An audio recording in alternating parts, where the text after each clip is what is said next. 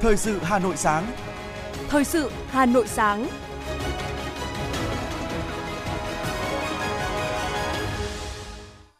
Mời quý vị và các bạn nghe chương trình Thời sự sáng nay, thứ năm ngày 20 tháng 4 năm 2023. Những nội dung chính sẽ được đề cập đến trong chương trình. Phó Bí thư Thành ủy, Chủ tịch Hội đồng nhân dân thành phố Hà Nội Nguyễn Ngọc Tuấn chủ trì hội nghị sơ kết giữa nhiệm kỳ chương trình số 08 của Thành ủy. Hà Nội không còn cảnh xếp hàng nộp hồ sơ cấp phiếu lý lịch tư pháp. Ngày 19 tháng 4, Việt Nam có thêm hơn 2.100 ca mắc COVID-19 cao nhất trong hơn 6 tháng qua. Trong phần tin thế giới có những tin tức đáng chú ý. Hạ viện Nga thông qua dự luật tăng quyền hạn tổng thống. Thế giới đứng trước nguy cơ thiếu hụt 8,7 triệu tấn gạo trong năm nay và sau đây là nội dung chi tiết. Thưa quý vị và các bạn, chiều hôm qua, Phó Bí thư Thành ủy, Chủ tịch Hội đồng nhân dân thành phố Hà Nội Nguyễn Ngọc Tuấn, trưởng ban chỉ đạo chương trình số 08 của Thành ủy khóa 17 về phát triển hệ thống an sinh xã hội, nâng cao phúc lợi xã hội, chất lượng cuộc sống của nhân dân thủ đô giai đoạn 2021-2025, chủ trì hội nghị sơ kết giữa nhiệm kỳ chương trình số 08 của Thành ủy. Phát biểu tại hội nghị, trưởng ban chỉ đạo chương trình số 08 của Thành ủy Nguyễn Ngọc Tuấn cho rằng, bên cạnh những kết quả đạt được, vẫn còn ba chỉ tiêu đạt thấp bao gồm số giường bệnh trên vạn dân, số bác sĩ trên vạn dân, tỷ lệ người dân được quản lý sức khỏe, một số văn bản nhiệm vụ của chương trình thực hiện còn chậm so với kế hoạch, tiến độ một số dự án công trình lĩnh vực y tế theo nghị quyết của Hội đồng nhân dân thành phố và các dự án xã hội hóa triển khai còn chậm. Quyết tâm hoàn thành toàn diện các mục tiêu, chỉ tiêu của chương trình số 08, đồng chí Nguyễn Ngọc Tuấn đề nghị các cấp, các ngành tiếp tục tăng cường công tác thông tin tuyên truyền về mục đích, ý nghĩa, nội dung và các chỉ tiêu của chương trình để các cấp, các ngành và mọi người dân hiểu, đồng tình hưởng ứng qua đó có thêm nhiều giải pháp, cách làm hay, sáng tạo trong việc phát triển hệ thống an sinh xã hội, nâng cao phúc lợi xã hội, chất lượng cuộc sống của người dân. Ủy ban Mặt trận Tổ quốc quận Thanh Xuân vừa tổ chức tổng kết 20 năm Ngày hội Đại đoàn kết dân tộc giai đoạn 2003-2023. Phó Chủ tịch Thường trực Ủy ban Mặt trận Tổ quốc thành phố Nguyễn Anh Tuấn tham dự. Vị trí, vai trò của Mặt trận Tổ quốc và các đoàn thể nhân dân được nâng cao gắn với đổi mới thiết thực các hoạt động mặt trận – đó là một trong những kết quả nổi bật qua 20 năm thực hiện Ngày hội Đại đoàn kết dân tộc, đưa công tác mặt trận đến gần với người dân. Đặc biệt, năm nội dung cuộc vận động toàn kết đoàn kết xây dựng đời sống văn hóa và phong trào toàn dân đoàn kết xây dựng nông thôn mới đô thị văn minh được triển khai sáng tạo đã khơi dậy và nhân rộng nhiều mô hình tự quản trong cộng đồng cư dân giúp à, giúp nhau giảm nghèo nâng cao đời sống vật chất tinh thần xây dựng nếp sống văn minh đô thị cùng với khen thưởng 34 tập thể cá nhân có thành tích xuất sắc lãnh đạo Ủy ban nhân dân quận Thanh Xuân đề nghị các cấp ủy Đảng tiếp tục quan tâm tới công tác mặt trận, sự phối hợp chặt chẽ hiệu quả của chính quyền, tạo điều kiện cho mặt trận cơ sở nâng tầm ngày hội đại đoàn kết dân tộc bằng các hoạt động thiết thực, phát huy quyền làm chủ của nhân dân tham gia xây dựng phát triển quận. Từ ngày 17 tháng 4 năm 2023, Bộ Tư pháp triển khai thí điểm cấp bản điện tử giấy khai sinh, trích lục khai tử tại thành phố Hà Nội và tỉnh Hà Nam. Đây là thông tin được tránh văn phòng, người phát ngôn Bộ Tư pháp Nguyễn Quốc Hoàn cho biết tại cuộc họp báo vừa qua. Trong ngày đầu tiên vận hành thí điểm, đã có 101 trẻ em được cấp bản điện tử giấy khai sinh, 17 trường hợp được cấp trích lục khai tử trên địa bàn hai tỉnh, thành phố. Việc thí điểm sẽ diễn ra đến hết ngày 20 tháng 5 năm 2023. Bộ Tư pháp đề nghị Sở Tư pháp thành phố Hà Nội và tỉnh Hà Nam bám sát tình hình và thường xuyên báo cáo kết quả, đồng thời chỉ đạo các cơ quan đăng ký hộ tịch trên địa bàn thực hiện theo đúng quy trình hướng dẫn về quy trình. Giám đốc Trung tâm Lý lịch Tư pháp Quốc gia Hoàng Quốc Hùng khẳng định không còn cảnh xếp hàng nộp hồ sơ cấp phiếu lý lịch tư pháp ở Hà Nội. Theo ông Hùng, ngay khi nhận được phản ánh về việc xếp hàng ở Sở Tư pháp Hà Nội, tổ công tác của Trung tâm Lý lịch Tư pháp Quốc gia đã đi thực tế và vai người dân để lấy phiếu xếp hàng. Qua đó, xác thực tình trạng người dân xếp hàng chờ dài cấp phiếu lý lịch tư pháp và ghi nhận những ý kiến của người dân xoay quanh vấn đề này. Ông Hoàng Quốc Hùng khẳng định sau khi có ý kiến của lãnh đạo Trung tâm Lý lịch Tư pháp Quốc gia, kèm theo 8 gợi ý về giải pháp tháo gỡ, tập trung vào nhân lực, quy trình, tình hình tại Sở Tư pháp Hà Nội đã dần chuyển biến và hiện không còn xảy ra tình trạng phải chờ đợi xếp hàng nộp hồ sơ cấp phiếu lý lịch tư pháp. Tháng 4 cách đây 48 năm, từng đoàn quân ảo ảo như thác lũ tiến về Sài Gòn – khoảnh khắc lá cờ giải phóng tung cánh trên bầu trời ngày 30 tháng 4 năm 1975 chính là một dấu mốc vĩ đại trong lịch sử dân tộc. Tổ quốc thống nhất, Bắc Nam sum họp, đất nước chọn niềm vui, bước vào kỷ nguyên mới, độc lập, tự do. Những ngày tháng tư này, ngắm nhìn non sông một dải cờ bay, ta càng thêm bồi hồi xúc động khi nghĩ về những năm tháng hào hùng của đất nước với những cột mốc lịch sử trọng đại từ Hiệp định Geneva đến Hiệp định Paris và kết thúc bằng đại thắng mùa xuân năm 1975. Chương trình chính luận nghệ thuật đặc biệt Khát vọng hòa bình, một câu chuyện được viết bằng ngôn ngữ âm nhạc, kể lại hành trình dặm dài đi tìm độc lập, thống nhất của cả một dân tộc, với điểm nhấn chính là giai đoạn 1973-1975, chặng đường đấu tranh cuối cùng để đi tới ngày thống nhất, đất nước chọn niềm vui. Chương trình Khát vọng hòa bình, đất nước chọn niềm vui sẽ được phát thanh truyền hình trực tiếp trên sóng phát thanh truyền hình và các nền tảng số của Đài Phát thanh Truyền hình Hà Nội vào ngày 28 tháng 4 năm 2023. Mời quý vị và các bạn đón xem.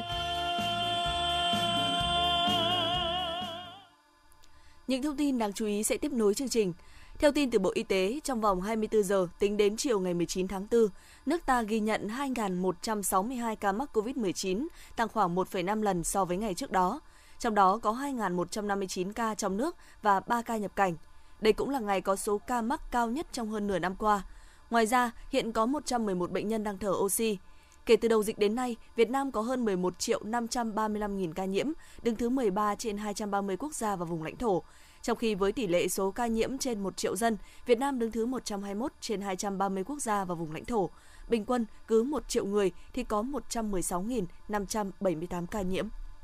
Trước sự gia tăng số ca mắc mới COVID-19 những ngày qua, trên mạng xã hội cũng lan truyền thông tin cho rằng Việt Nam đã ghi nhận biến thể virus SARS-CoV-2 mới độc hơn biến thể Delta gấp 5 lần nên có tỷ lệ tử vong cao hơn. Điều này thì đã khiến không ít người hoang mang, lo lắng về một đợt dịch mới có nguy cơ bùng phát. Tuy nhiên, các chuyên gia y tế đều khẳng định đây chỉ là tin đồn với nhiều nội dung không chính xác. Phó Giám đốc Sở Y tế Hà Nội Vũ Cao Cường cho biết, dù số ca mắc COVID-19 tại Hà Nội gia tăng trong thời gian qua, nhưng không có sự đột biến cũng như có các chủng virus mới mang độc lực cao. Các biến chủng được phát hiện trên địa bàn đều trùng với những biến chủng đang ghi nhận trên thế giới. Thưa quý vị và các bạn, tình hình dịch COVID-19 có diễn biến phức tạp, số ca mắc trong những ngày qua có xu hướng tăng, đặc biệt là kỳ nghỉ lễ 30 tháng 4 và mùng 1 tháng 5 sắp tới, nhu cầu đi lại, giao lưu, du lịch của người dân sẽ tăng cao, dẫn đến nguy cơ bùng phát dịch bệnh. Chính vì vậy, việc nâng cao ý thức phòng dịch và chủ động năng lực điều trị là điều rất quan trọng hiện nay. Phản ánh của phóng viên Hoa Mai. Khoa truyền nhiễm của Bệnh viện Đa khoa Đống Đa Hà Nội hiện đang điều trị cho 15 ca mắc COVID-19, trong đó chủ yếu là người cao tuổi có các bệnh lý nền. Bệnh nhân Nguyễn Thị Mùi mặc dù đã được tiêm 4 mũi vaccine nhưng vẫn tái nhiễm SARS-CoV-2 lần thứ hai. Do tuổi cao và có nhiều bệnh nền nên bà được chỉ định điều trị nội trú để theo dõi. Mới đầu thì thấy ở nhà nó ho một ít thôi, nhưng mà à, có sốt, sốt 38 độ, mà đau đầu thì đau lắm. Cho nên là à, tôi vào viện cấp cứu để khám. Khám thì à, các chú ấy test thì vào Covid. Tại Bệnh viện Đa khoa Đống Đa cũng tiếp nhận những bệnh nhân chưa được tiêm vaccine hoặc tiêm chưa đầy đủ nên khi mắc COVID-19 đã có triệu chứng tăng nặng. Bác sĩ Nguyễn Thái Minh, trưởng khoa truyền nhiễm Bệnh viện Đa khoa Đống Đa cho biết. Cũng có những trường hợp là thậm chí người ta chỉ tiêm có độ vận động mãi người ta tiêm, tiêm có một mũi thôi. Đấy, thì người ta cũng vừa rồi hôm qua cũng có một ca như thế. Số bệnh nhân đến khám và và và và uh, có có tăng lên. Tuy nhiên không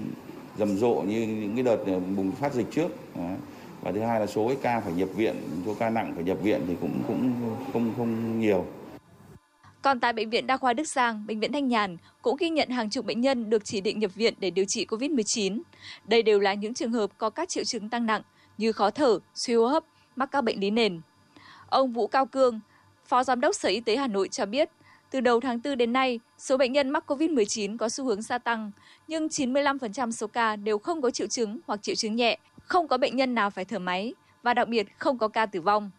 Theo đánh giá của các cơ quan chuyên môn của Sở Y tế, mọi hoạt động lao động sản xuất và học tập của học sinh vẫn diễn ra bình thường. Tuy nhiên, thời tiết hiện nay đang trong giai đoạn giao mùa và sắp đến kỳ nghỉ lễ nên dễ bùng phát các dịch bệnh truyền nhiễm. Người dân nên chủ động các biện pháp phòng chống. À, thứ nhất là đối với cả các cá nhân, đối với cả mỗi người dân thì cần phải vệ sinh cá nhân, vệ sinh môi trường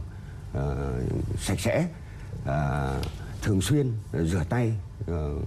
với nước sạch và bằng xà phòng hoặc là với cái dung dịch à, sát khuẩn và thường xuyên phải đeo khẩu trang ờ, khi mà đến các ờ, khu vực công cộng ờ, thực hiện nghiêm cái khuyến cáo 2K của Bộ Y tế Thế và nếu như mà có dấu hiệu nghi ngờ gì thì cũng sẽ phải đến các cơ sở y tế ở nơi cư trú để được tư vấn và hướng dẫn kịp thời. Đối với cả các cơ quan đơn vị, đặc biệt là trường học, thì cái việc mà vệ sinh à, vệ sinh định kỳ vệ sinh môi trường, phòng chống dịch bệnh là hết sức quan trọng và cũng hết sức lưu ý tới cái việc mà vệ sinh khử khuẩn các bề mặt tiếp xúc. Ví dụ như là những cái đồ chơi của trẻ em rồi là những cái uh, dụng cụ học tập mà, của các cháu. Thế và trong uh, trong thời gian tới này thì cũng không được chủ quan lơ là đối với cả dịch bệnh thì sở y tế cũng sẽ tiếp tục uh, tham mưu cho ủy ban nhân thành phố để thực hiện tốt cái uh, nghị quyết 38 của chính phủ cũng như là các kế hoạch phòng chống bệnh truyền nhiễm Ờ, của bộ y tế đồng thời các chỉ đạo các đơn vị cũng thường xuyên tăng cường công tác giám sát công tác điều trị cho bệnh nhân khi mà mắc phải Covid-19 ờ, và đồng thời nữa là cũng sẽ tăng cường việc mà tiêm vaccine phòng Covid-19 đến mọi lứa tuổi. Ủy ban nhân dân thành phố Hà Nội vừa có công văn yêu cầu các địa phương trên địa bàn chủ động phòng bệnh từ sớm, từ xa và từ cơ sở, mục tiêu dứt khoát không để dịch bệnh bùng phát trở lại. Ủy ban nhân dân thành phố yêu cầu Sở Y tế phối hợp với chính quyền địa phương và các ban ngành đoàn thể triển khai quyết liệt việc ra soát vận động các đối tượng tham gia tiêm chủng vaccine phòng COVID-19, nhất là đối với các nhóm có nguy cơ cao. Ngành y tế thủ đô chuẩn bị sẵn sàng ứng phó với các tình huống có thể xảy ra của dịch bệnh, tăng cường triển khai các biện pháp phòng chống dịch COVID-19 tại các cơ sở giáo dục, giám sát tại cửa khẩu, trong các cơ sở y tế và tại cộng đồng để phát hiện sớm và xử lý kịp thời, không để dịch bệnh lây lan ra cộng đồng. Đồng thời, phối hợp chặt chẽ với các đơn vị của Bộ Y tế để chủ động phát hiện sớm các biến thể mới của virus SARS-CoV-2.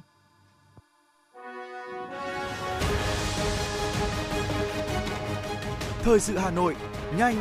chính xác, tương tác cao. Thời sự Hà Nội, nhanh, chính xác, tương tác cao.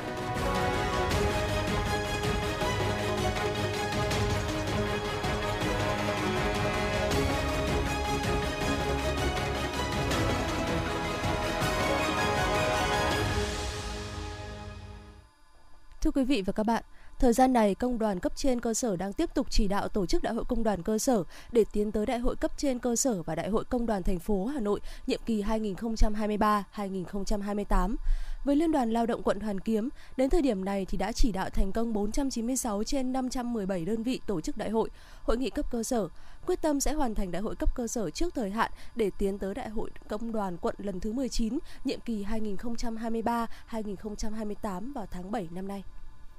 Hưởng ứng tháng công nhân năm 2023, tiếp tục triển khai thực hiện chương trình phúc lợi cho đoàn viên công đoàn, Liên đoàn Lao động quận Cầu Giấy đã tổ chức hội nghị ký kết chương trình thỏa thuận hợp tác giữa Liên đoàn Lao động quận với Đảng ủy khối doanh nghiệp Bệnh viện 19 tháng 8, Công ty cổ phần đầu tư và xuất nhập khẩu Long Hưng Hà Nội, Công ty trách nhiệm hữu hạn dược phẩm Hoa Linh về phúc lợi cho đoàn viên và người lao động – Tại buổi lễ ký kết, đại diện lãnh đạo các đơn vị cam kết sẽ thực hiện đầy đủ trách nhiệm của mình, triển khai thực hiện tích cực, hiệu quả các nội dung, điều khoản của bản quy chế hợp tác với Liên đoàn Lao động quận và sẽ tạo điều kiện thuận lợi cho các đoàn viên được ưu đãi giảm giá khi mua hàng. Lễ ký kết này sẽ tiếp tục mở ra nhiều cơ hội hợp tác, hỗ trợ mở rộng và phát triển cho các đơn vị, đồng thời nâng cao chất lượng công tác, chăm lo đời sống vật chất tinh thần cho người lao động trên địa bàn quận Cầu Giấy.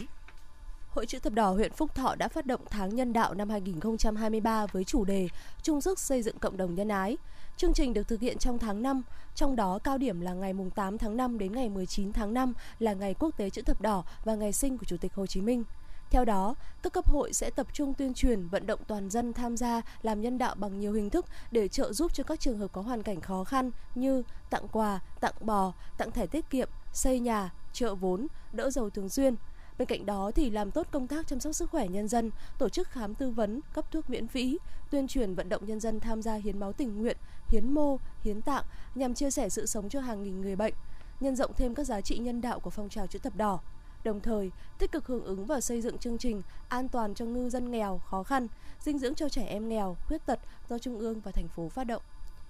Chào mừng kỷ niệm 48 năm ngày giải phóng miền Nam thống nhất đất nước, quận đoàn Hà Đông đã tổ chức gia quân ngày Chủ nhật xanh, thu hút hơn 100 đoàn viên thanh niên tham gia. Tại buổi gia quân, cán bộ, đoàn viên thanh niên quận đã tiến hành vệ sinh môi trường, phát quang bụi rậm, dọn dẹp, thu gom hàng tấn rác thải, chuyển về nơi tập kết theo quy định, trả lại môi trường phong quang sạch đẹp cho khu vực, Hoạt động gia quân ngày Chủ nhật xanh được Đoàn Thanh niên quận Hà Đông triển khai thường xuyên đã phát huy tinh thần sung kích, tình nguyện của tuổi trẻ, tự giác tham gia các hoạt động bảo vệ, giữ gìn môi trường xanh, sạch, đẹp, chung tay giải quyết thực trạng ô nhiễm môi trường, đồng thời cụ thể hóa đề án số 04 của quận ủy Hà Đông về nâng cao hiệu lực, hiệu quả trong công tác quản lý đô thị, quản lý đất đai và vệ sinh môi trường quận Hà Đông giai đoạn 2020-2025.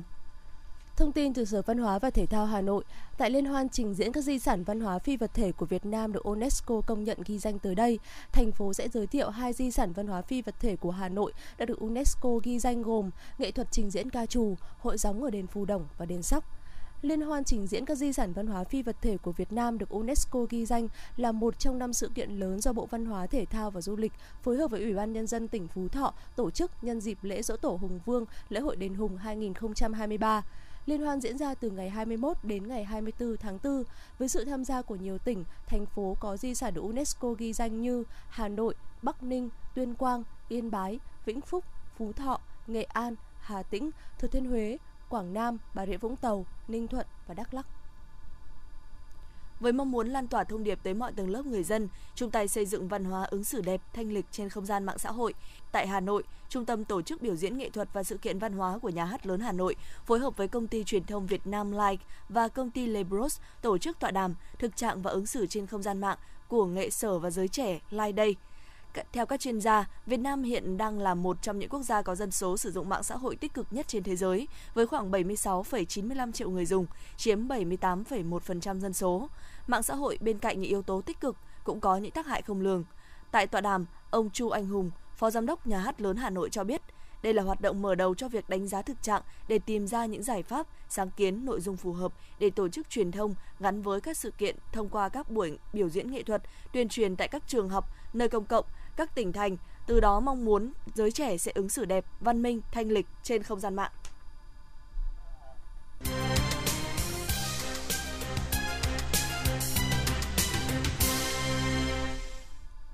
Thưa quý vị và các bạn, để tiếp tục thực hiện có hiệu quả chất lượng công tác quản lý trật tự đô thị, đảm bảo an toàn giao thông trên địa bàn, huyện Trương Mỹ đang tập trung thực hiện các nội dung giải pháp để từng bước lập lại trật tự kỷ cương, nâng cao ý thức chấp hành pháp luật của người dân trên địa bàn, phản ánh của phóng viên Kim Tuyến. Bám sát chỉ đạo của thành phố và huyện Trương Mỹ về kiểm tra, xử lý, giải quyết vi phạm về trật tự an toàn giao thông, trật tự đô thị, trật tự công cộng, xã Ngọc Hòa đã tích cực ra quân tuyên truyền xử lý các hành vi vi phạm trật tự đô thị, lấn chiếm vỉa hè, xử lý nghiêm đối với các hộ kinh doanh không chấp hành pháp luật về trật tự đô thị và vệ sinh môi trường tại các tuyến đường xung quanh khu vực chợ gây mất mỹ quan đô thị và ùn tắc giao thông. Sau khi tổ chức gia quân, địa phương sẽ duy trì các đội tự quản thường trực đảm bảo công tác bảo đảm mỹ quan đô thị. Ông Trịnh Duy Hòa, Chủ tịch Ủy ban nhân dân xã Ngọc Hòa, huyện Trương Mỹ chia sẻ đảm bảo trật tự an toàn giao thông cũng như là các lĩnh vực liên quan đến ờ, ờ, đô thị. Trong đó nó tập trung nhiều vào cái mảng là dẹp ờ, các cái tình trạng lấn chiếm lòng đường vỉa hè để kinh doanh, buôn bán, rồi dẹp các cái biển quảng cáo. Để trên cái cơ sở đó thì đảm bảo các cái giao thông chung cho địa phương. Thế thì chúng tôi hiện nay đang duy trì một cái lực lượng là duy trì hàng ờ, ngày đảm bảo an toàn giao thông và trực tại các cái vị trí ờ, nhạy cảm khu vực các cái nòng lề đường vỉa hè để đảm bảo cho người dân đi lại cũng như là tạo cái, cái mỹ quan. Sau là bắt đầu các cái đội tự quản ấy là thực hiện là giao quân để duy trì về đảm bảo an toàn giao thông rồi thì trật tự đô thị trong công tác bảo đảm an toàn giao thông, Ban An toàn giao thông huyện và các lực lượng chức năng đã tổ chức các đợt tuyên truyền, tăng cường tuần tra kiểm soát, phát hiện xử lý nghiêm các hành vi vi phạm. Lực lượng cảnh sát giao thông huyện đã tăng cường phối hợp với các địa phương tiến hành giải tỏa các vi phạm, bảo đảm hành lang an toàn giao thông, kiểm tra xử lý vi phạm về trật tự đô thị trên địa bàn. Những hành vi lấn chiếm lòng đường để kinh doanh buôn bán, tập kết vật tư vật liệu xây dựng, dựng lều lán, mái che, họp chợ, xây bục bệ, treo đặt biển quảng cáo, băng rôn sai quy định, che khuất tầm nhìn, cản trở và gây mất an toàn giao thông, mất mỹ quan đô thị trên địa bàn, duy trì không để các vi phạm tái diễn, đồng thời đẩy mạnh công tác tuyên truyền, xây dựng văn hóa giao thông, xây dựng nếp sống văn minh đô thị tới các tầng lớp nhân dân trên địa bàn. Thiếu tá Đào Tư Doanh, đội phó đội cảnh sát giao thông công an huyện Trương Mỹ cho biết. Được uh, cảnh sát công an huyện tham mưu cho ủy ban nhân dân huyện Trương Mỹ về hiện thực hiện các kế hoạch để đảm bảo công tác trật tự công cộng, trật tự đô thị, trật tự an toàn giao thông và công tác phòng ngừa đấu tranh chống các tội phạm trên địa bàn của huyện thì là cũng như là triển khai đồng bộ quyết liệt và các biện pháp giải pháp bảo đảm trật tự đô thị, trật tự công cộng, trật tự an toàn giao thông và thông suốt năm 2023 và phối hợp chặt chẽ với các lực lượng tổ chức các giải pháp chuyển biến và để làm nhận thức và ý thức của người dân trong nâng cao trách nhiệm trong ờ, việc chấp hành ờ, pháp luật ờ, quy định của địa phương và cũng như xây dựng cái nếp sống văn minh ứng xử văn hóa tham gia các hoạt động ở nơi công cộng phải luôn bám sát vào các nội dung kế hoạch và đảm bảo toàn diện chính xác và khách quan đúng pháp luật Bên cạnh những kết quả đạt được, công tác bảo đảm trật tự đô thị, an toàn giao thông trên địa bàn huyện Trương Mỹ còn một số tồn tại bất cập. Đó là sự phối hợp giữa các cấp các ngành chưa nhuần nhuyễn, hạ tầng giao thông chưa được đầu tư đồng bộ, việc ngăn chặn xử lý vi phạm lấn chiếm lòng đường vỉa hè còn tình trạng nể nang, xử lý chưa triệt đề. Việc quản lý biển quảng cáo, các viễn thông còn trồng chéo, gây mất mỹ quan đô thị, nguy hiểm cho người tham gia giao thông. Thời gian tới, huyện Trương Mỹ tập trung quyết liệt hơn nữa trong công tác quản lý trật tự đô thị, trật tự an toàn giao thông, góp phần thay đổi diện mạo của huyện, thúc đẩy kinh tế xã hội trên địa bàn huyện ngày một phát triển.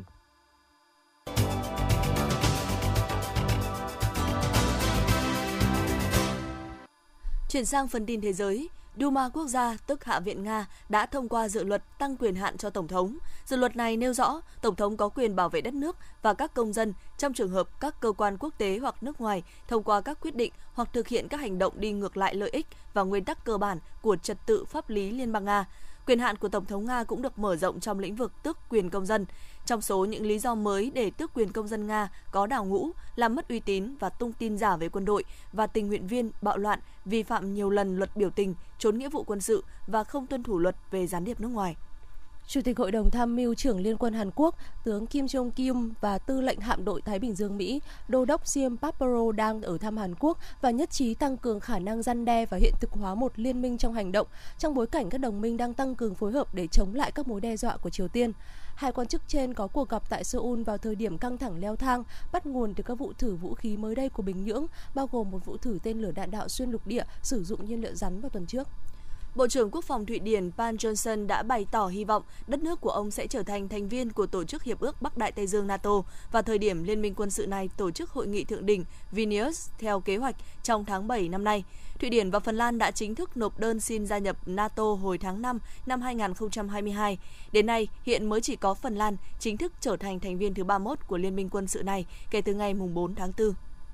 Fitch Solutions dự đoán thị trường gạo toàn cầu sẽ rơi vào tình trạng thiếu hụt nghiêm trọng nhất trong 20 năm qua vào năm 2020. Theo ông Charlie Hack, chuyên gia phân tích hàng hóa của Fitch Solutions cho biết, ở cấp độ toàn cầu thì tác động rõ nhất của việc thiếu hụt gạo là giá gạo đang ở mức cao nhất trong 10 năm qua và được dự đoán sẽ ở quanh mức này cho đến năm 2024.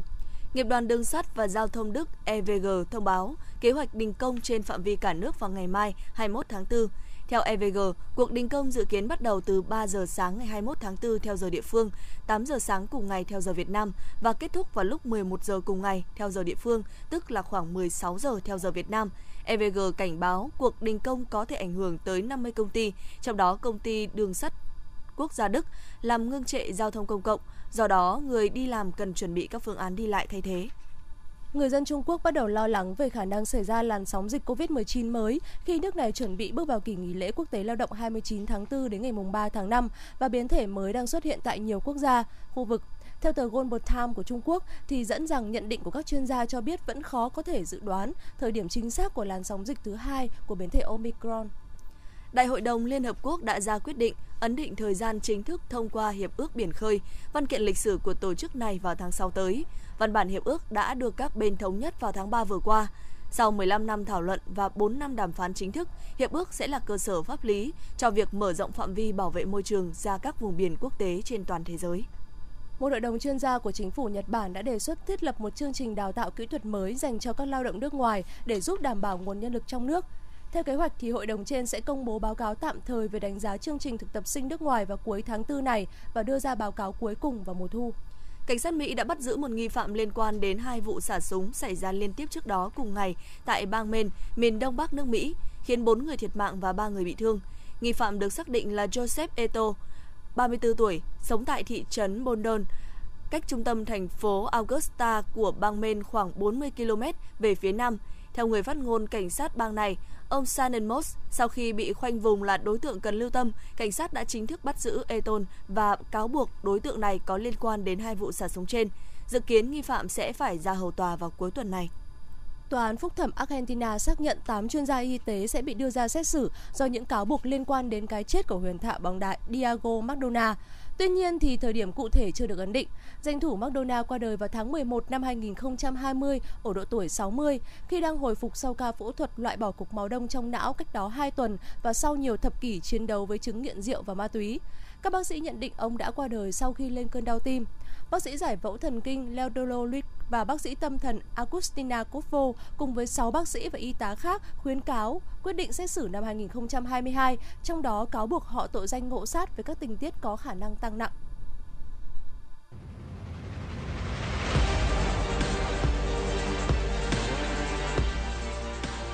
Bản tin thể thao Bản tin thể thao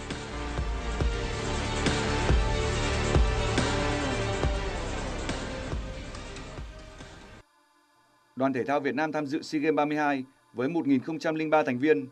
trong đó có 702 vận động viên, tranh tài ở 31 môn với 446 nội dung, đặt mục tiêu giành từ 90 đến 120 huy chương vàng và xếp trong top 3 chung cuộc. Đội tuyển Điền Kinh có quân số đông nhất đoàn thể thao Việt Nam với 54 vận động viên. Tiếp theo là đội tuyển thể thao điện tử với 44 vận động viên. Riêng hai môn bóng đá nam và nữ sẽ chốt danh sách dự giải trước một ngày khởi tranh. Đây cũng là hai môn được ở ngoài khu vực tập trung các vận động viên và được ở tại một khách sạn do ban tổ chức nước chủ nhà sắp xếp. Sau ca mổ hai đầu gối vào tháng 9 năm 2022, Trương Thị Kiều hiện đang trong quá trình phục hồi để sớm có thể quay lại thi đấu và cống hiến cho đội tuyển nữ Việt Nam.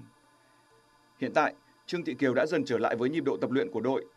Lịch thi đấu môn bóng đá nữ SEA Games 32 cũng có sự điều chỉnh về giờ thi đấu. Theo đó, đội tuyển nữ Việt Nam sẽ thi đấu 3 trận lúc 16 giờ các ngày mùng 3 tháng 5, mùng 6 tháng 5 và mùng 9 tháng 5 thay vì 15 giờ 30 như thông báo trước đó. Đối thủ tại vòng đấu này của Trương Thị Kiều và các đồng đội lần lượt là Malaysia, Myanmar và Philippines. Trong đó có hai đội bóng cùng nằm trong top 10 châu Á của đội tuyển nữ Việt Nam là Myanmar hạng 8 châu Á và hạng 47 thế giới, Philippines hạng 9 châu Á và hạng 49 thế giới. Theo thông báo mới nhất, kết quả thi đấu điền kinh tại SEA Games 32 sẽ không được tính để xét chuẩn Olympic nhằm giúp các vận động viên tranh cơ hội dự Olympic Paris 2024. SEA Games 32 diễn ra tại Campuchia vào tháng 5 tới đây lại là thời điểm chưa nằm trong quãng thời gian mà Liên đoàn Điền kinh Thế giới cùng Ủy ban Olympic quốc tế áp dụng để tính thành tích thi đấu của nội dung cá nhân nhằm xếp chuẩn Olympic. Đây sẽ là một thử thách cho Điền kinh Việt Nam khi sẽ phải phân bổ thể lực cũng như tìm điểm rơi phong độ cho các vận động viên. Trong thời gian qua, việc câu lạc bộ Barcelona có dính líu đến cựu trọng tài Jose Nereida đã có phần dịu xuống và nhiều nguồn tin cho biết câu lạc bộ Barcelona sẽ không phải nhận án phạt nào từ ban tổ chức giải vô địch quốc gia Tây Ban Nha. Tuy nhiên ở những diễn biến mới nhất, Barcelona lại đang phải đối mặt với một án phạt. Lần này là từ UEFA. Cụ thể, ngay sau khi vụ việc Nerera xảy ra, UEFA đã lập ra Ủy ban điều tra đạo đức để điều tra câu lạc bộ Barcelona. Nhưng quá trình điều tra này có thể kéo dài và thậm chí là lên đến hàng năm trời. Tuy nhiên, theo nguồn tin, ông Alexander Keferin, chủ tịch của UEFA đang xem xét tới việc bỏ qua quá trình điều tra của Ủy ban đạo đức và áp dụng thẳng một án phạt cấm thi đấu có thời hạn kéo dài một năm cho câu lạc bộ Barcelona ngay lập tức. Quyết định của ông Keferin có thể gây ra thiệt hại cho UEFA. Trong trường hợp Barcelona thắng vụ kiện Nerera, họ có quyền được yêu cầu bồi thường do đã cấm họ thi đấu mà không có cơ sở. Theo Trung tâm Dự báo Khí tượng Thủy văn Quốc gia, trong các ngày 20 đến 22 tháng 4, Tây Bắc Bộ, Bắc Trung Bộ và Trung Trung Bộ duy trì nắng nóng, nhiệt độ cao nhất từ 35 đến 37 độ C, có nơi nắng nóng gai gắt trên 38 độ C. Cùng lúc, Đông Bắc, Đông Bắc Bộ nắng nóng cục bộ vào tuần tới, khu vực duy trì tình trạng oi nóng khô giáo liên tục, nhiệt độ cao nhất từ 31 đến 33 độ C, chưa chạm ngưỡng nắng nóng. Theo các chuyên gia khí tượng, phía Đông Bắc Bộ, trong đó có thủ đô Hà Nội ngày hôm nay có nắng nóng diện rộng với nhiệt độ cao nhất từ 35 đến 36 độ C, có nơi trên 37 độ C. Quý vị và các bạn vừa nghe chương trình thời sự của Đài Phát thanh và Truyền hình Hà Nội. Chỉ đạo nội dung Nguyễn Kim Khiêm, chỉ đạo sản xuất Nguyễn Tiến Dũng, tổ chức sản xuất Trà My, đạo diễn Kim Oanh, phát thanh viên uh, Thùy Chi cùng kỹ thuật viên Kim Thoa thực hiện. Hẹn gặp lại quý vị trong chương trình thời sự sau.